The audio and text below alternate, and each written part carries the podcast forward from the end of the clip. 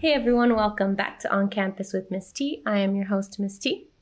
And I'm your co host, David. And today we are here talking to Marisol again. Welcome back to the show, Marisol.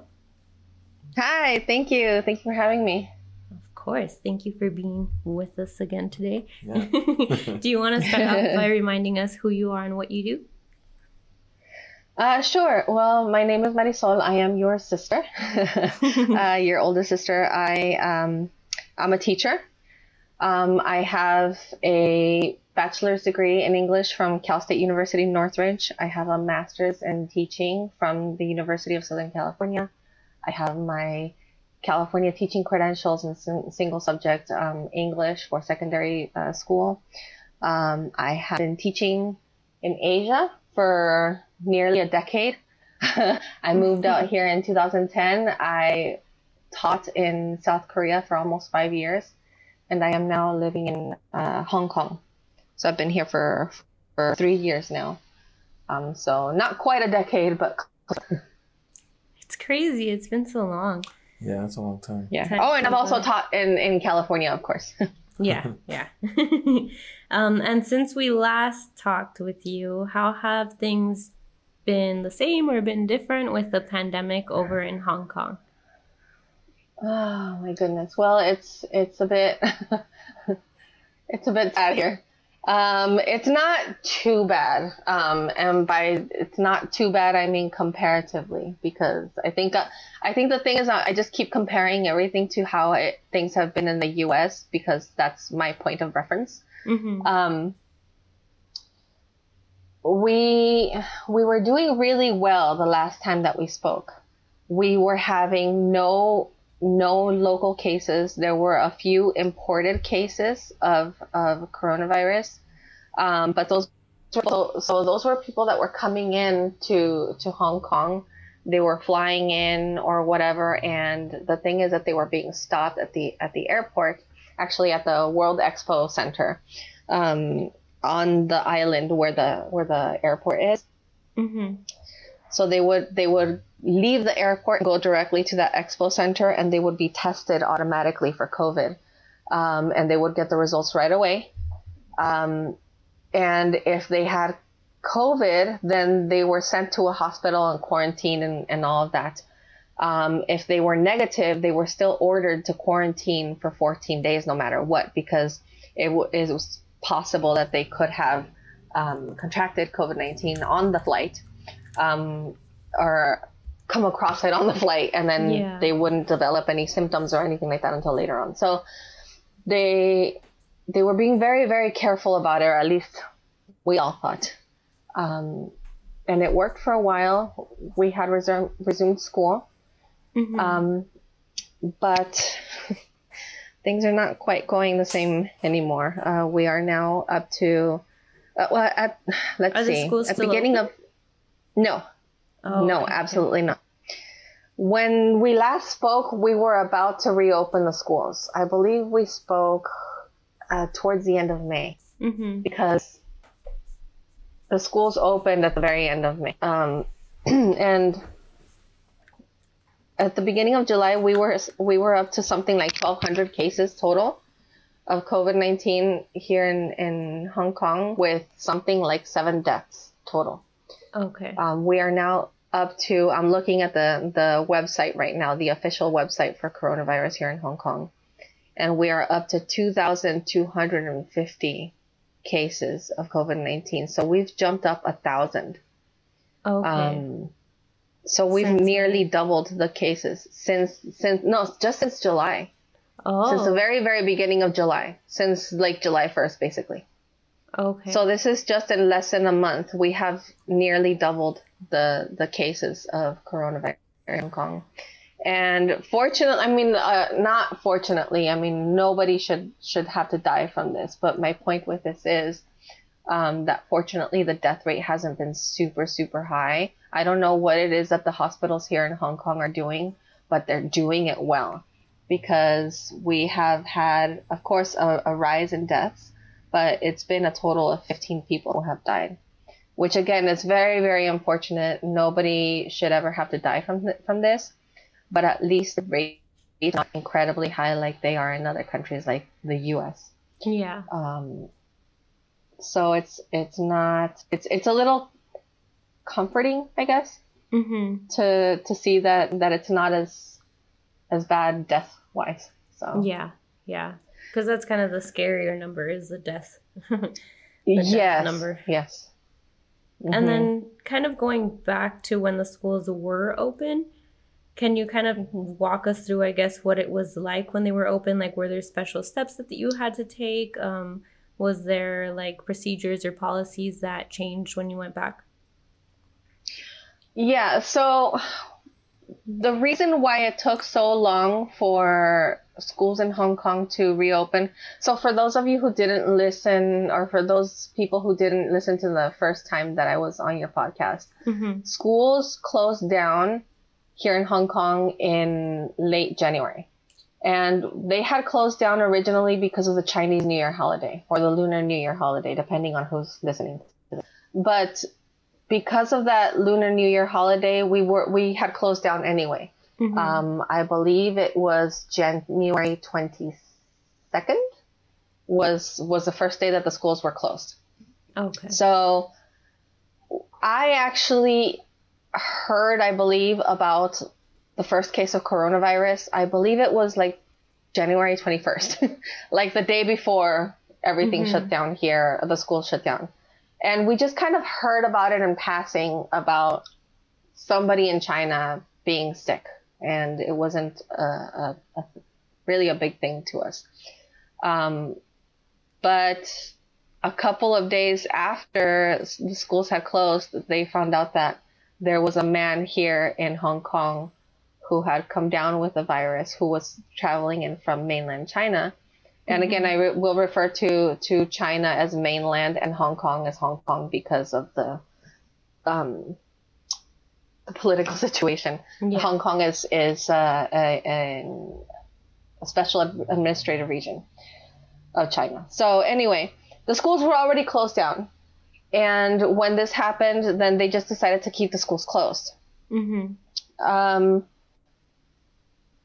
so when this happened, when we were supposed to return to school originally was at the beginning of February. We just decided to keep the, the schools closed and we remain closed until the, the end of May. And the reason for that was because they wanted to make sure, A, that, that the rate of infections was basically at zero for something like a month at least Mm-hmm. um, they didn't want to risk there being any people who were still potentially contagious to make any of this worse. Mm-hmm. Um, and then the second reason is because they they needed to put in a plan in place for how to bring the kids into the school. They again they didn't want to risk anything because Hong Kong has a history with um, these pandemics. They had uh, uh, an issue with COVID nineteen or COVID, I should say, coronavirus, an issue with coronavirus, SARS coronavirus back in two thousand two and two thousand three. Mm-hmm. So when they finally reopened, there were so many steps, so many things that we had to do. Um, first of all, it was only the secondary schools that opened up at the beginning for like the first two or three weeks. It was only the secondary schools. So basically, middle school and high school students Oh, were the ones that were able to return.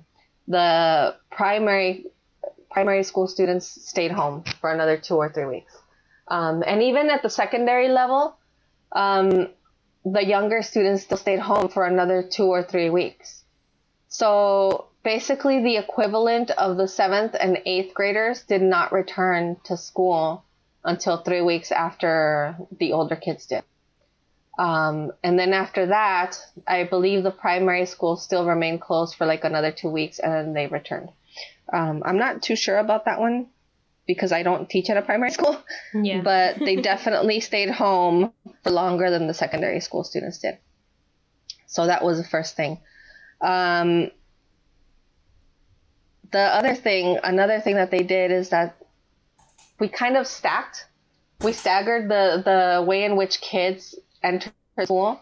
So the the older students came in at an earlier time and the younger students came in about 30 minutes after they did. Oh, okay. So they were all uh, 15, 15 or 30 minutes. I can't remember exactly because I was never really um, in charge of that. But it was like 15 or 30 minutes. Yeah, it was definitely 30 minutes after the, the older kids came in, then the younger kids came in. Um, so they did this so that there wouldn't be such a crowd of kids coming in all at the same time through the front gates. mm-hmm. Now, the reason why this was important is because as the kids were coming in, um, the teachers and administrators were standing, and, and the school staff, the TAs, a lot of the people were standing outside in their masks. Every everybody was required to wear masks. That's not even a question. You're not even allowed to question it. Either you wear the mask or you don't come to school. Period. Mm-hmm. There's no ifs and or buts. No no complaining about your rights or anything like that. No. If you come to school, you're wearing the mask. Mm-hmm. Um, so all these people are standing in the front. Number one, to check to make sure that everybody's wearing their mask. Number two, as soon as they, they walk in, they have to bring in this paper with them because they're they were um, they have to sign a declaration saying that they're not sick or that they're not feeling oh. sick, right? That they have no symptoms or anything like that, right? Mm-hmm. So they had this paper where they had to write. It was almost like a, it was like a daily log. Right? So every day at uh, at the entrance, they had to you know sign the daily log saying I don't have any of these symptoms. Cool, right? And so the the TAs or administrators would check to make sure that they signed for that day, and mm-hmm. they would move them on to the next part, which was a group of lines. So there were there were lines um, with yellow tape um, very clearly marked on the pavement outside. Mm-hmm. And at the end of the line, or at the head of the line, if you if you will, there were teachers with those um, thermometers that you point at people's foreheads to mm-hmm. take their temperature. And so I did get to to be the person up there a couple of times, um, checking everybody's temperature because they put, had all of us on rotation. Yeah. So as I said, they would walk into the through the gate, the the TAs would check their logs. Okay, send them to the line. We would take their temperature. They would walk in. If their temperature was was fine, then they would just walk in, and then there was another teacher or administrator standing there with a big bottle of hand sanitizer, and they would all get a squirt of hand sanitizer. They would rub it into their hands, and they would um, proceed into the school, right? If they if their temperature was at all abnormal, then they were sent to a to a, a, different area where they had to sit down for a while because it was possible that maybe they ran to school or whatever it was, oh, and so their okay. temperature had had risen. Mm-hmm. Um, and so after a few minutes, they would take the temperature again, and if the temperature was still high, then they were sent to the hospital. Oh, they're like your temperature's high you're not supposed to be here. We don't know what's wrong with you. You could have COVID. We're sending you to the hospital. I don't think that they ever had to send anyone to the hospital because nobody ever came in with a high temperature because everybody was very, very aware of the situation and everybody mm-hmm. was very, very responsible. So credit to everybody at the school because people were just, they, they were very responsible about it.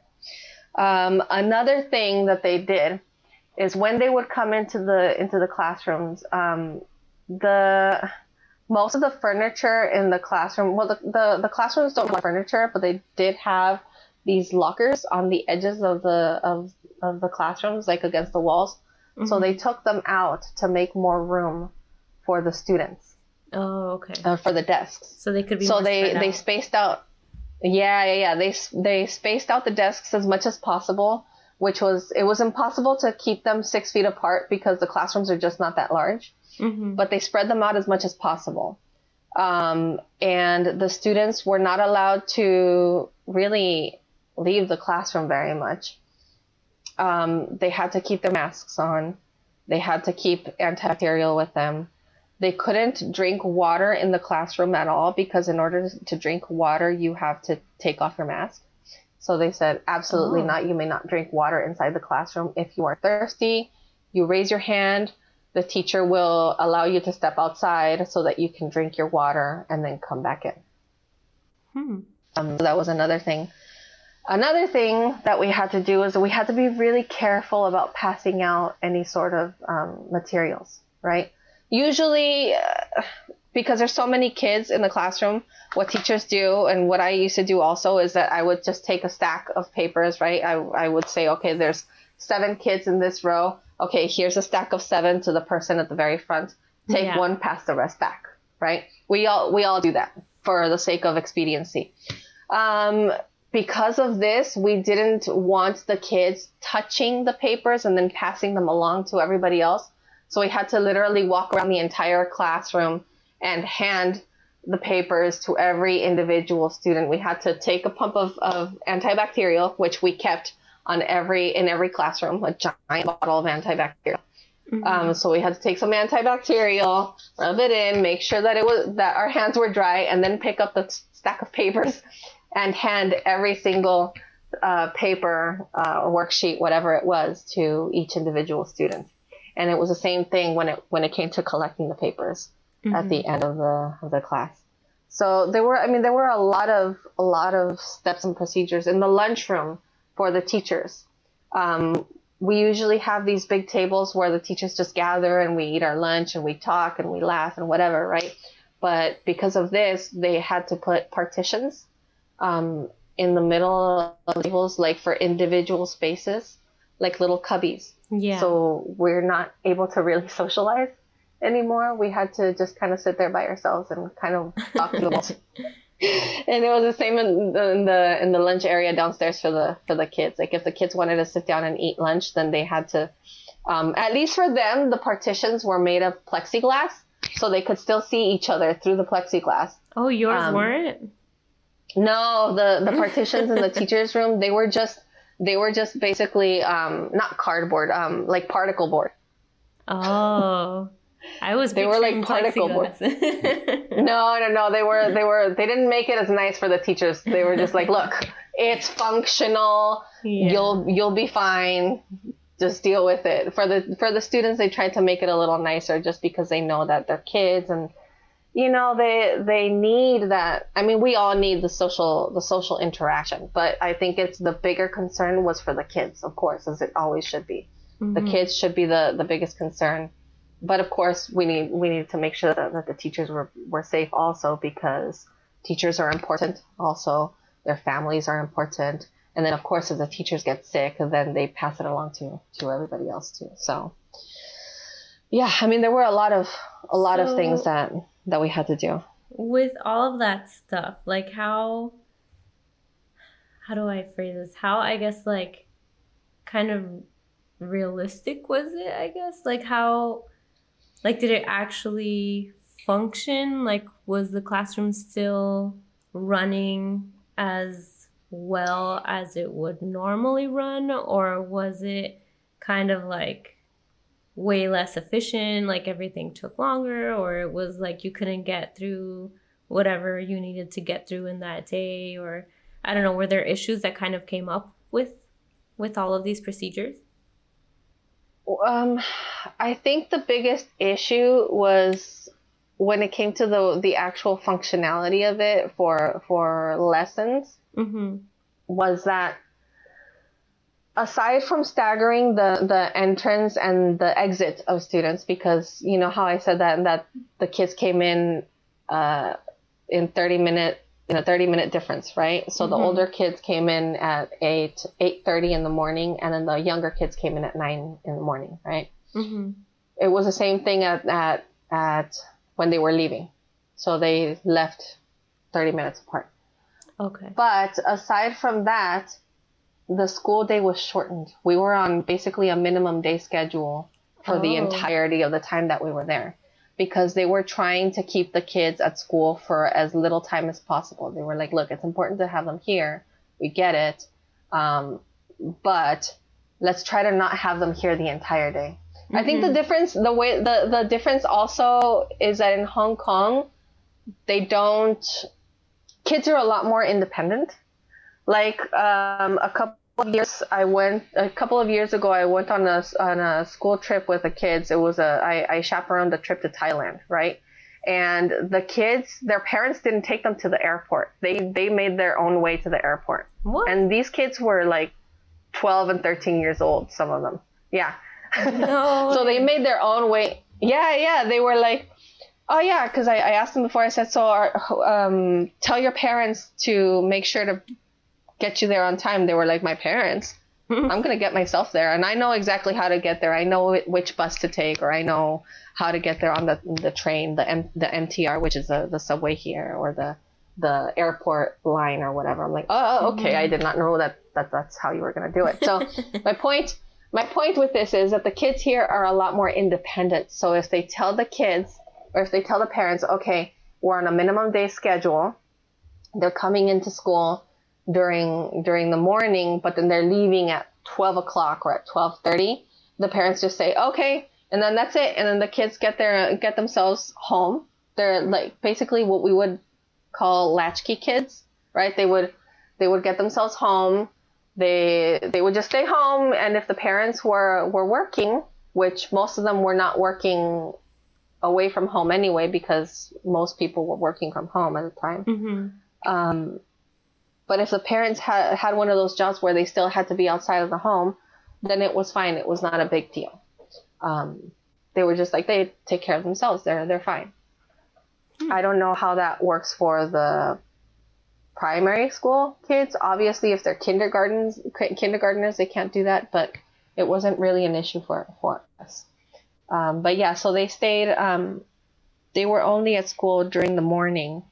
Um, it because of the, the fact that it was a minimum day, it didn't actually leave us with a lot of time for the lessons. So we yeah. were only in the classroom for 30 minutes per lesson because we have eight periods per day. Yeah.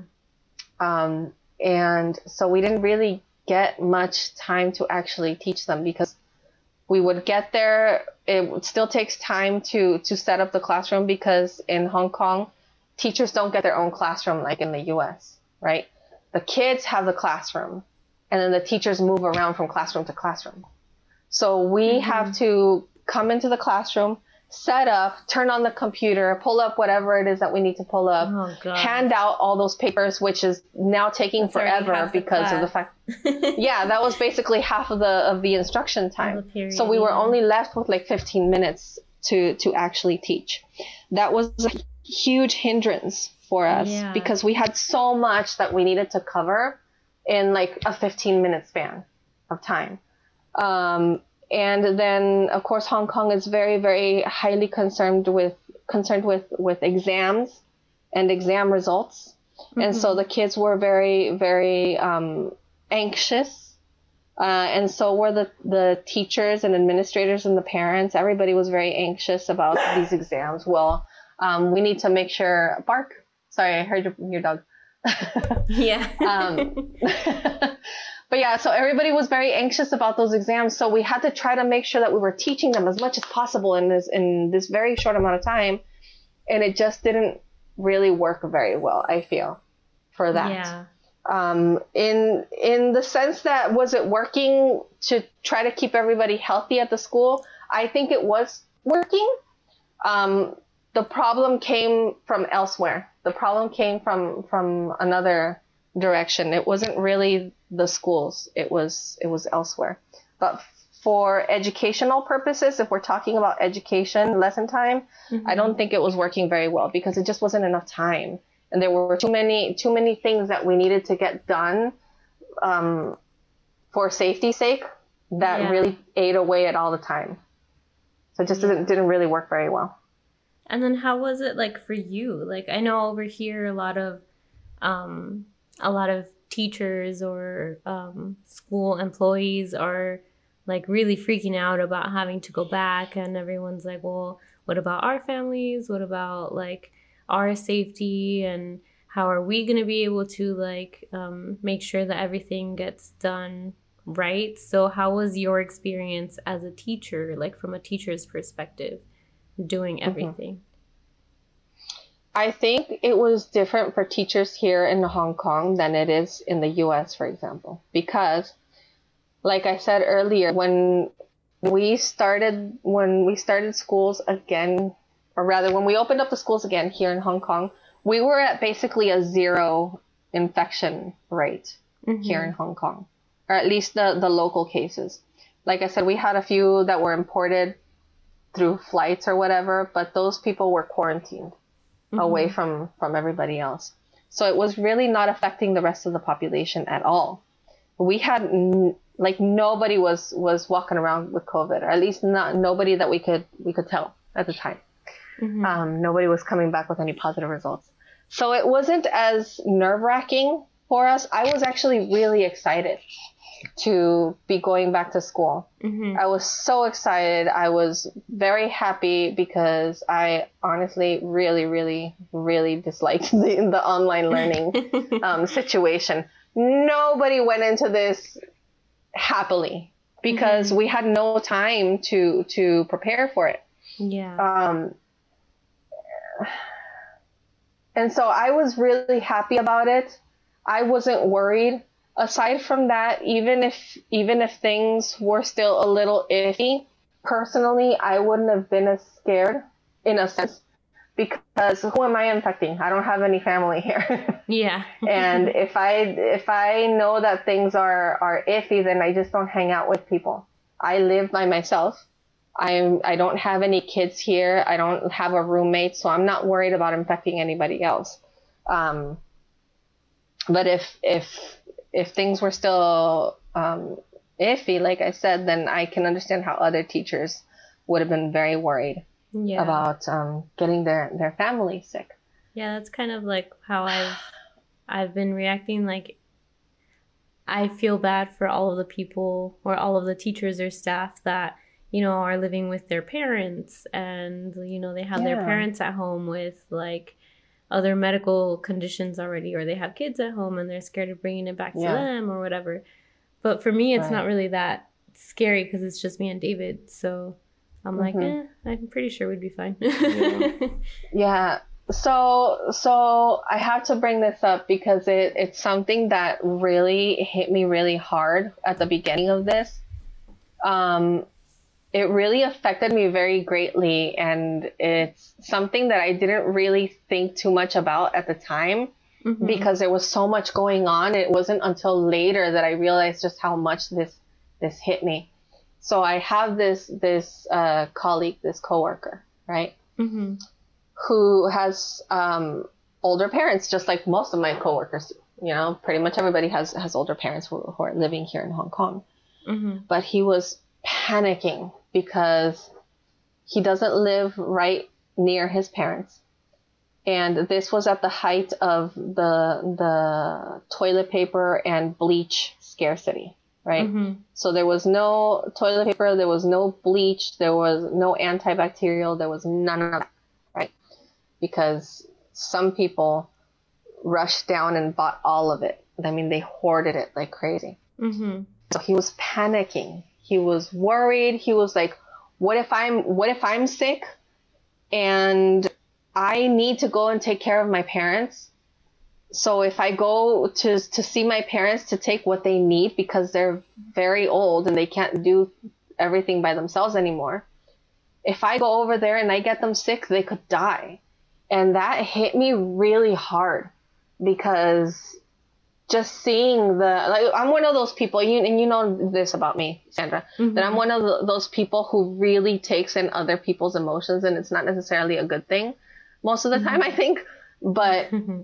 I'm I'm one of those people that really just absorbs other people's emotions and so it hit me really hard and when he was panicking I was panicking you know and I'm not even very close to this coworker this is just someone who I see in the office but I heard him um, panicking. And so I started running around like crazy looking for antibacterial, looking for masks was another thing because there weren't any masks at the time. The people had hoarded all of them.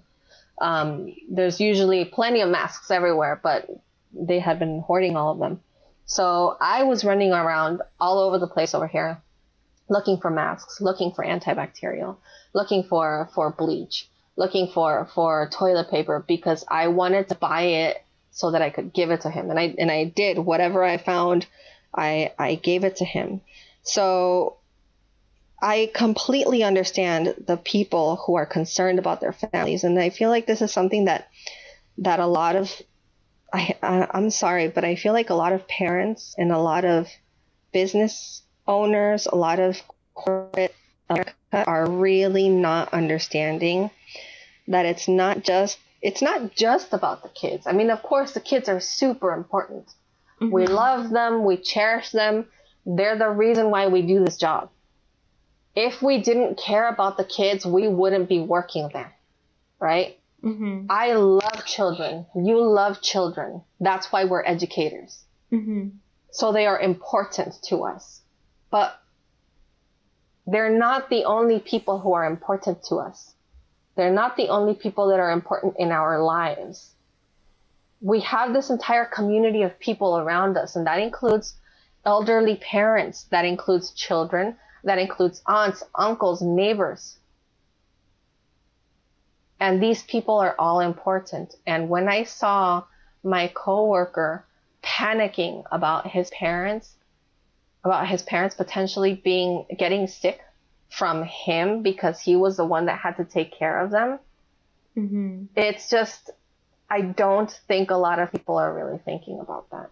Yeah. I don't. Well, you know, uh, kids don't get sick anyway. Kids don't. Okay, but they carry the virus. Yeah, and they can. And we don't know that they don't get sick. Yeah, this is. It's too early on yeah. in. Yeah, you know, to to really say with any sort of um, with confidence. with any sort of confidence, assurance that no, this is going to be fine. Kids are will be fine. How do you know that? You don't know that. You're not a scientist, and not even scientists know everything about this, mm-hmm. right? So, it to say for people to say kids will be fine. They don't even get sick anymore. Okay, but they carry the virus and they get other people sick also. And we matter too. Mm-hmm we as teachers matter. Our family members matter. Our tias, our tios, abuelita, abuelito, they all matter. And so it's extremely irresponsible, I feel. And it is extremely offensive and hurtful for people to say, suck it up, be the hero. Okay, well now, now we're heroes How about you pay me like now you're yeah. If you really think I'm a hero, pay me like a hero.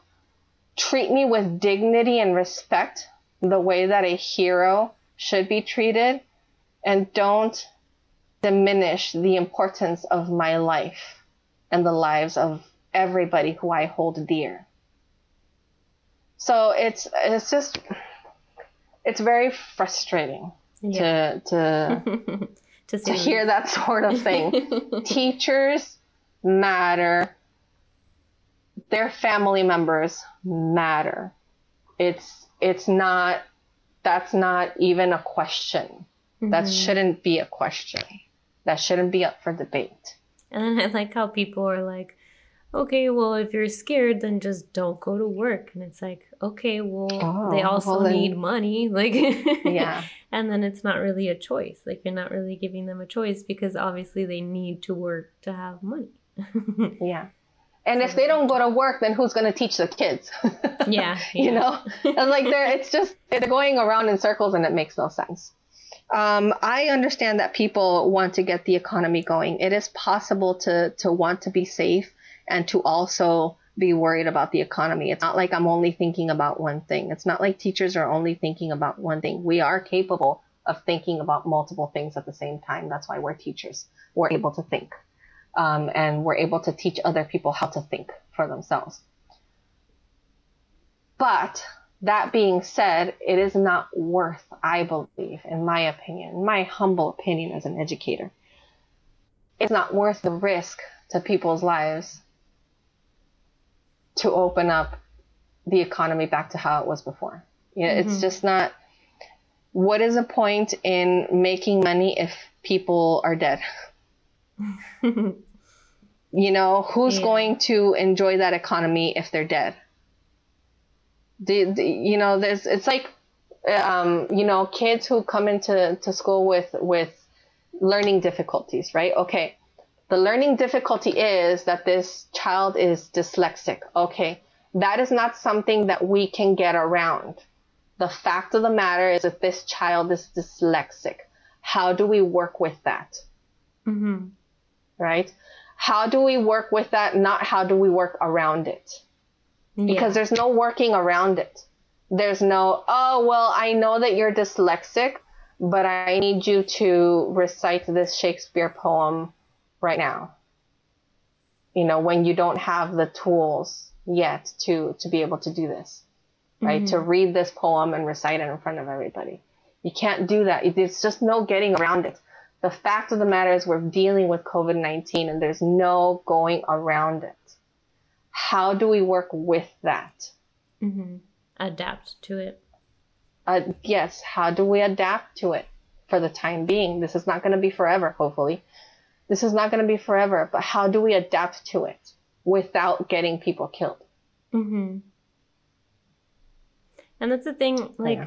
I don't know, I feel like people are very innovative. like, if Mhm. we just kind of stopped complaining and sat down and Yeah. thought things through, I'm pretty sure that we could come up with a bunch of solutions for a lot of the problems that are coming up now. Yeah. But And I, I feel like we're in a position right now where we can make things better for the fall semester, for this coming new year, uh, for Mhm. this coming school year. Um, because now we're in summer vacation, right? We're in this summer holiday, summer vacation, however you refer to it, depending on where you are. Um, but we are on summer break, and so we have this time to kind of try to figure out how we're going to do this. Because when this first hit, none of us knew that this was coming, and we didn't have time to to figure it out. Now in the U.S., I know that the schools were closed for a few weeks before they reopened and started trying to teach kids. So at least the U.S. had that. We didn't get that. It was we were we were supposed to be back to school on February 4th, I think it was, from Chinese New Year, from that that uh, Lunar New Year holiday, and we didn't open the schools, but they were like, okay, schools are not open, but you still need to start teaching right now. Okay, we we we literally had no time, zero time to prepare for anything. It was just like, okay, wh- how are we gonna do this? Zoom. That's how that's how the universities have been running in Hong Kong for other reasons for a few months. Okay, let's do this. And so we just we just jumped right into it. It, it was there was no time to prepare. We just had to dive head dive in head first Mhm. and figure it out along the way. So I think we're in a position right now because we are on that summer break that we can try to to figure out how we're going to do this better next yeah. school year. So hopefully we can do it better. I really sincerely believe and hope that um, well, I believe that that kids shouldn't go back to school this fall. It's just not safe. Mhm. Um, and I hope that that the country will realize that that's that's where that's where we need to focus our, our energy is how to how to work with the situation Mhm. um, in a safe manner.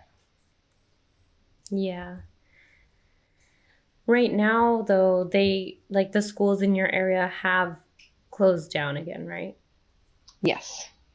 Okay. Why? Like, was there something that happened that made everything close down again? Like, did it like start to pick up again?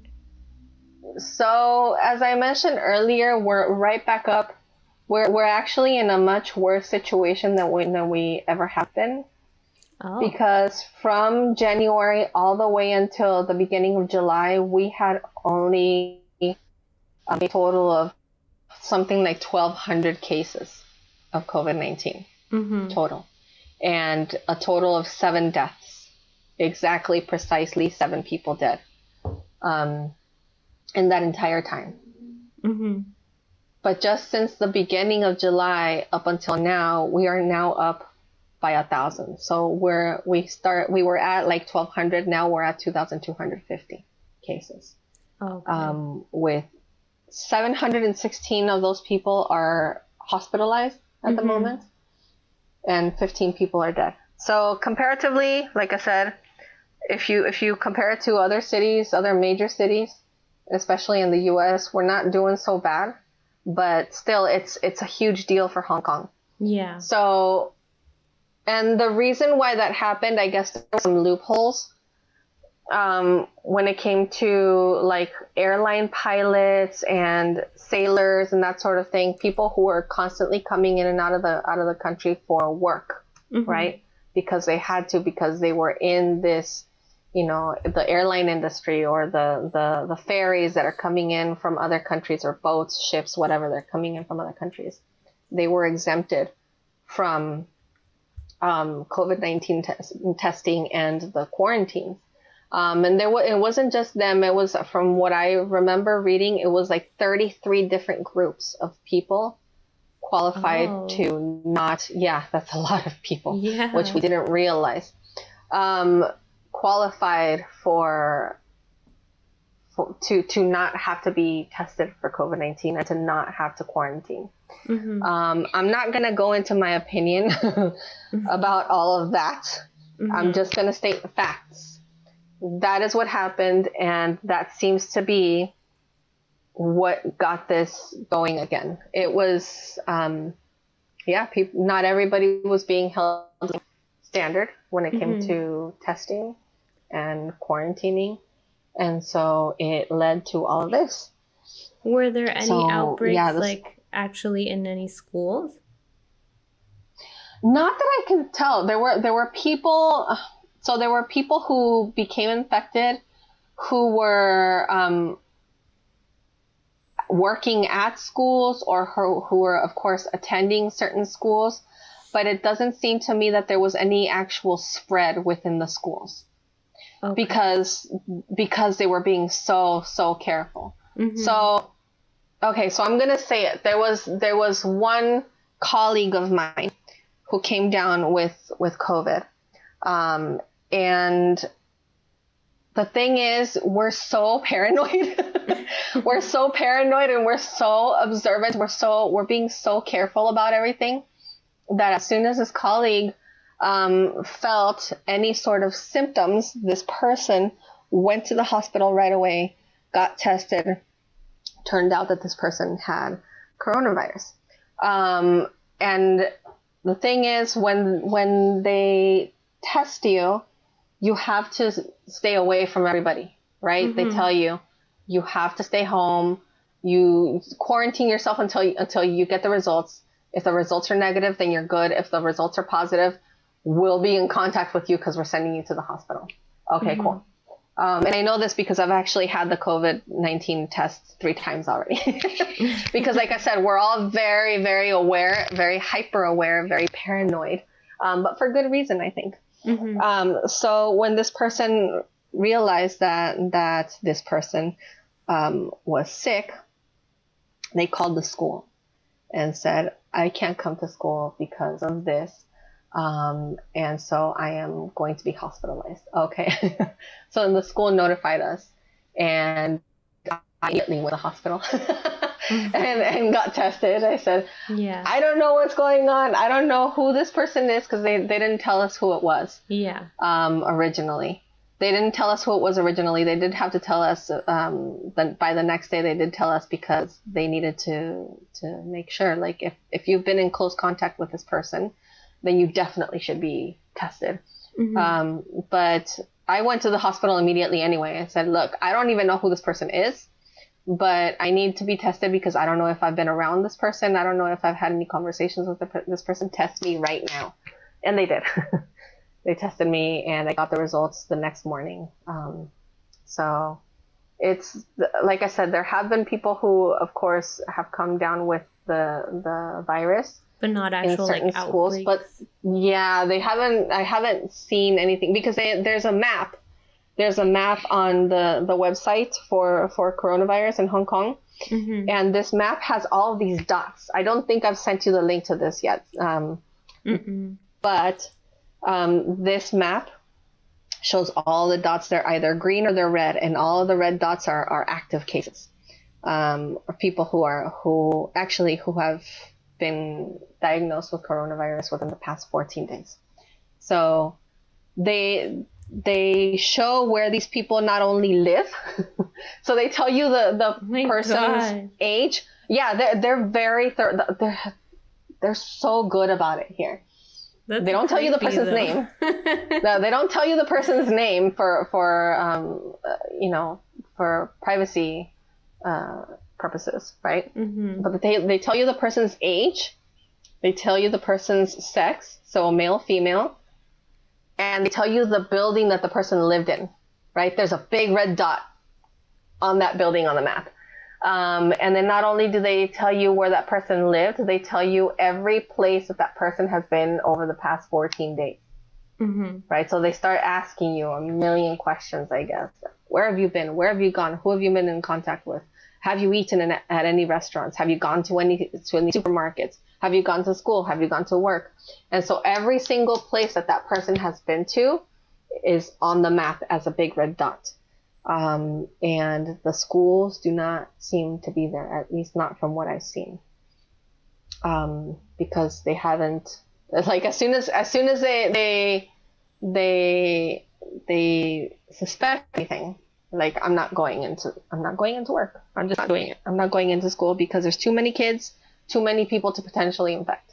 Mm-hmm. Um, so no, it doesn't seem to me that, that the schools have really been a, an issue. Even in actually in, in the very northern parts of, of Hong Kong, there are some schools that there are students from Shenzhen, from this city just across the border. Mm-hmm. Uh, so there are students who cross the border every day, kind of like from Tijuana to San Diego. Oh, okay, yeah. Um, so there are students who cross the border every day to go to school in Hong Kong. And even there, if, if I'm actually looking at the map right now, there's one dot. there's only one dot, one red dot up there. Um, so only person, one person has come down with with COVID up there. So the problem is not is not there. Mm-hmm. It's I really believe that the problem is with like the loopholes for the airline workers and the, yeah. The sailors and these other 33 groups of people yeah. who I'm not going to go into, but yeah. So, with all of that being said, and I'm pretty sure I already know the answer to this question, right? But with mm-hmm. everything you've experienced, everything that you've seen, and blah, blah, blah, would you recommend that schools reopen and that teachers go back to work and parents send their kids back to like school in person, like at the building and everything? Mm-hmm. I will not. I won't. I won't say give my opinion for every country in the world because I think that there are certain countries that are doing a much better job, and there are certain countries that weren't really hit very hard by this at all. Mm-hmm. Um, but when speaking about the United the United States, I absolutely do not believe that the school should be reopening. Not yet. It's not safe. It's just not safe. Mm-hmm. Um, education is important. But number one, what's the point of having so many educated people if you're not going to listen to them anyway? Yeah. When they're telling you what they know based on what they've seen, what they're experiencing, what they are observing, and what their logical, critical thinking minds are, are concocting, mm-hmm. right? So, number one, don't create a population of educated people if you don't want to listen to them anyway. Number mm-hmm. two, education is important, but um, if you die, then all that education has gone to waste. Mm-hmm. Um, number three, um, no, it's just not safe. it's just not safe. It just isn't, not yet. Hopefully, it will be soon. I heard that there that um, Pfizer um, is finally putting forth a vaccine I don't know how much that's going to cost for people. I'm a little afraid to figure to, to, to find out, but I've heard that Pfizer is finally putting forth a, a vaccine. Um, and that should be available around December. Um, if that vaccine is made widely available to everyone, which I believe it should be, I don't think that they should be charging an arm and a leg for it, as usually is the case for anything that's, you know, any sort of medication that's really important.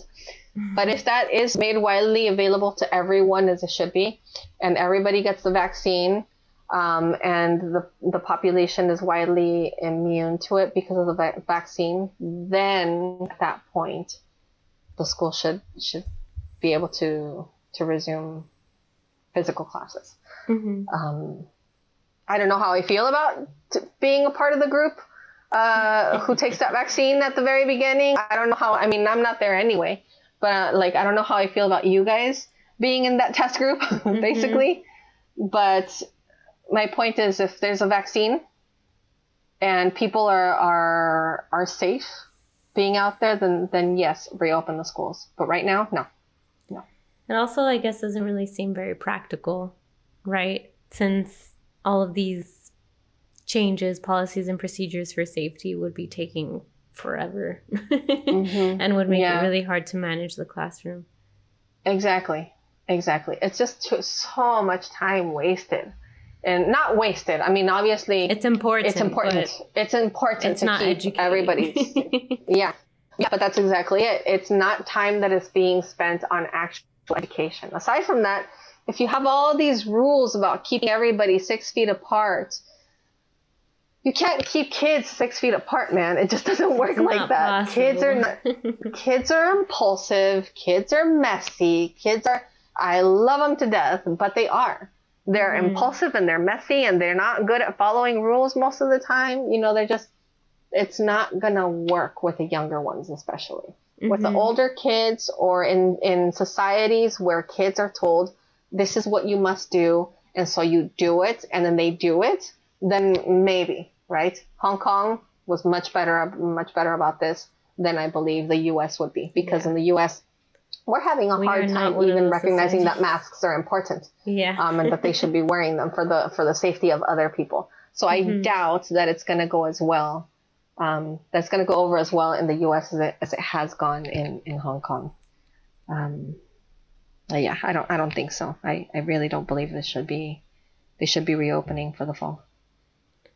Yeah, I'm kind of on the same boat, I guess. Like I said, for me, I guess I don't really care, but like for everyone else who has actual like other family members living with them and maybe has their own health conditions and would be put in a position where they have to choose between their health and their livelihood, like that would really suck. Mm-hmm. But yeah, that's Yeah. that's all the questions that I had for you. Was there anything else that you wanted to to say before we wrap it up? Just please realize that that society doesn't function unless we're all doing our part. Unless we're all doing our part to keep it running.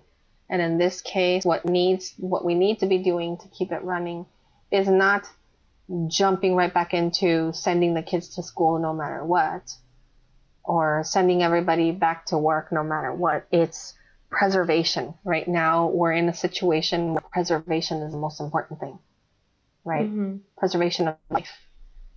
If you're a person who really says that lives are important and every life is important, then, you know, prove it. Mhm. Take into consideration all the people around you. Don't do anything that's going to put lives at risk. Please wear your masks. Please wash your hands and use the antibacterial. And please stop pushing for schools to, to reopen too soon. It's just too soon. It's not safe. Please be considerate. That's that's my main my main main message. All right. Well, thank you so much for being with us today, Marisol, and I hope that things turn around and get better in Hong Kong. Yeah, thanks. I hope so too. I hope things get better everywhere. yeah, for sure. Yeah. All right. Well, it was nice talking to you. It was nice talking to you too. Thank you for bringing me onto the show again. Of course. All right. Bye. Bye bye. Bye. Thank you so much, everyone, for listening to our podcast. Hopefully, that information was helpful to those of you listening. If you would like any more information about our podcast, you can find us on social media. We have a Twitter, Snapchat, Facebook, um, Instagram, and TikTok. All under the same name, On Campus with Miss T, ms.t. If you would like more information um, about Marisol and her experiences teaching in Hong Kong, you can find her on YouTube. Uh, her YouTube channel is Miss Tena Travels, ms. Tena, T E N A Travels. She will be uploading a video soon about her experiences being a Lati- Latina English teacher in Hong Kong. She also has an Instagram by the same name if you want to take a look at that. And yeah, thank you so much for listening, and we hope you listen again next week.